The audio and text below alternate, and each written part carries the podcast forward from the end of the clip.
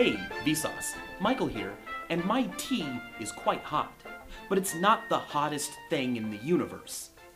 So what is? I mean, we know that there is an absolute zero, but is there an absolute hot? A point at which something is so hot it can't get any hotter? Well, to find out, let's begin with the human body. Your internal temperature is not constant.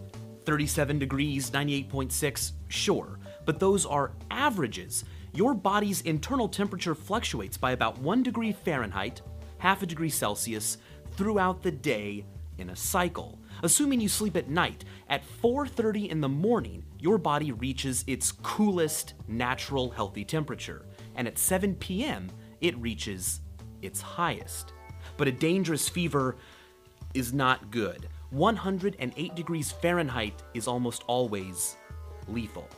The highest recorded air temperature across all of Earth has happened 4 times in Death Valley, where it has reached 129 degrees Fahrenheit.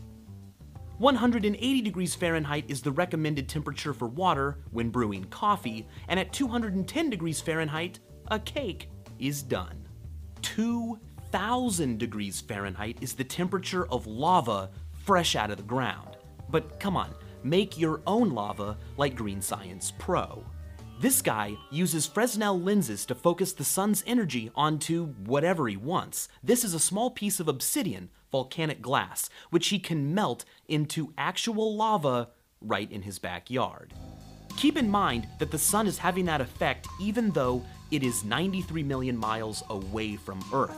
Right up on the surface of the sun is a different story. The surface clocks in at 10,000 degrees Fahrenheit, but the center, where fusion occurs, is ridiculous. Temperatures there reach 28 million degrees Fahrenheit, which is also known as 15 million Kelvin. The Kelvin scale has units that are the same size as a Celsius degree, but it's an absolute scale, where zero is absolute zero. When matter reaches temperatures as high as those found in the center of the sun, an enormous amount of energy is radiated away.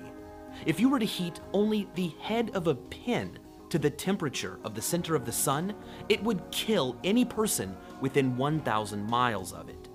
Speaking of which, the energy emitted by an object often tells us a lot about the temperature of that object. Any object over absolute zero emits some form of electromagnetic radiation. You and me, we don't glow visibly, but we do emit infrared light. We can't see it, but infrared cameras can. WBD has great videos, and here he is hiding inside an opaque black trash bag. Now, we can't see him, but his body is infraredly glowing through it. If you want something to be the right temperature to glow in the visible spectrum, you'll have to reach the Draper point, about 798 Kelvin. At this point, almost any object will begin to glow a dim red. We can calculate the expected wavelength of radiation coming off of an object because of its temperature, and that wavelength gets smaller and smaller the hotter and hotter the object gets. It goes from radio waves to microwaves, up through infrared to visible, all the way to X-rays and gamma rays, which are created in the middle of our sun. At temperatures as hot as the sun, matter exists in a fourth state. Not solid, not liquid, not gas, but instead a state where the electrons wander away from the nuclei. Plasma. If you've watched my temperature lean back, you know that you can make plasma by microwaving fire. But don't do it. Besides, our sun isn't even close to being the hottest thing in the universe. I mean, sure, 15 million Kelvin is pretty incredible, but the peak temperature reached during a thermonuclear explosion is 350 million Kelvin, which hardly counts because the temperature is achieved so briefly. But inside the core of a star, 8 times larger than our sun, on the last day of its life, as it collapses in on itself, you would reach a temperature of 3 billion Kelvin, or if you want to be cool, 3 gigakelvin. But let's get hotter. At 1 terakelvin, things get weird. Remember that plasma we were talking about that the sun is made of? Well, at 1 terakelvin, the electrons aren't the only thing that wander away. The hadrons themselves, the protons and neutrons in the nucleus, melt into quarks and gluons, a sort of soup. But how hot is a terakelvin? Frighteningly hot. There's a star named WR 104, about 8,000 light years away from us. Its mass is the equivalent of 25 of our suns. And when it dies, when it collapses, its internal temperature will be so great that the energy emitted, the gamma radiation it flings out into space, will be stronger than the entire amount of energy our sun will ever create in its entire lifetime. Gamma ray bursts are quite narrow, so Earth is most likely safe. But what if it wasn't? Well, when WR 104 collapses, even though Earth is 4,702 trillion miles away, the energy it releases would still be bad news. Exposure for 10 seconds would mean losing a quarter of Earth's ozone layer, resulting in mass extinction, food chain depletion, and starvation. From 8,000 light years away. Closer to home, right here on Earth in Switzerland, scientists have been able to smash protons into nuclei, resulting in temperatures much larger than 1 terakelvin. They've been able to reach the 2 to 13 exakelvin range. But we are okay because those temperatures last for an incredibly brief moment and only involve a small number of particles. Remember how we could calculate the wavelength of the radiation emitted by an object based on its temperature?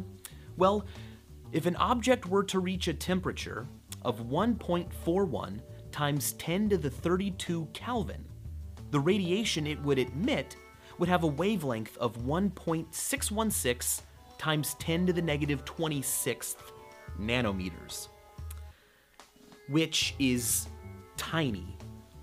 Like, so tiny, it actually has a special name. It is the Planck distance, which according to quantum mechanics is the shortest distance possible in our universe. Okay, well, what if we added even more energy? Wouldn't the wavelength get smaller? It's supposed to, but yet it can't. This is where we've got a problem. Above 1.41 times 10 to the 32 Kelvin, the Planck temperature, our theories don't work. The object would become hotter than temperature. It would be so hot that what it is would not be considered a temperature. Theoretically, there is no limit to the amount of energy we could keep adding into the system. We just don't know what would happen if it got hotter than the Planck temperature. Classically, you could argue that that much energy in one place would instantly cause a black hole to form. And a black hole formed from energy has a special name, a Kugelblitz. So basically what I'm trying to say is when you want to tell someone you like that you think they are hot, so hot that not even science can understand it, just call them a Kugelblitz. Finally, here is something fun.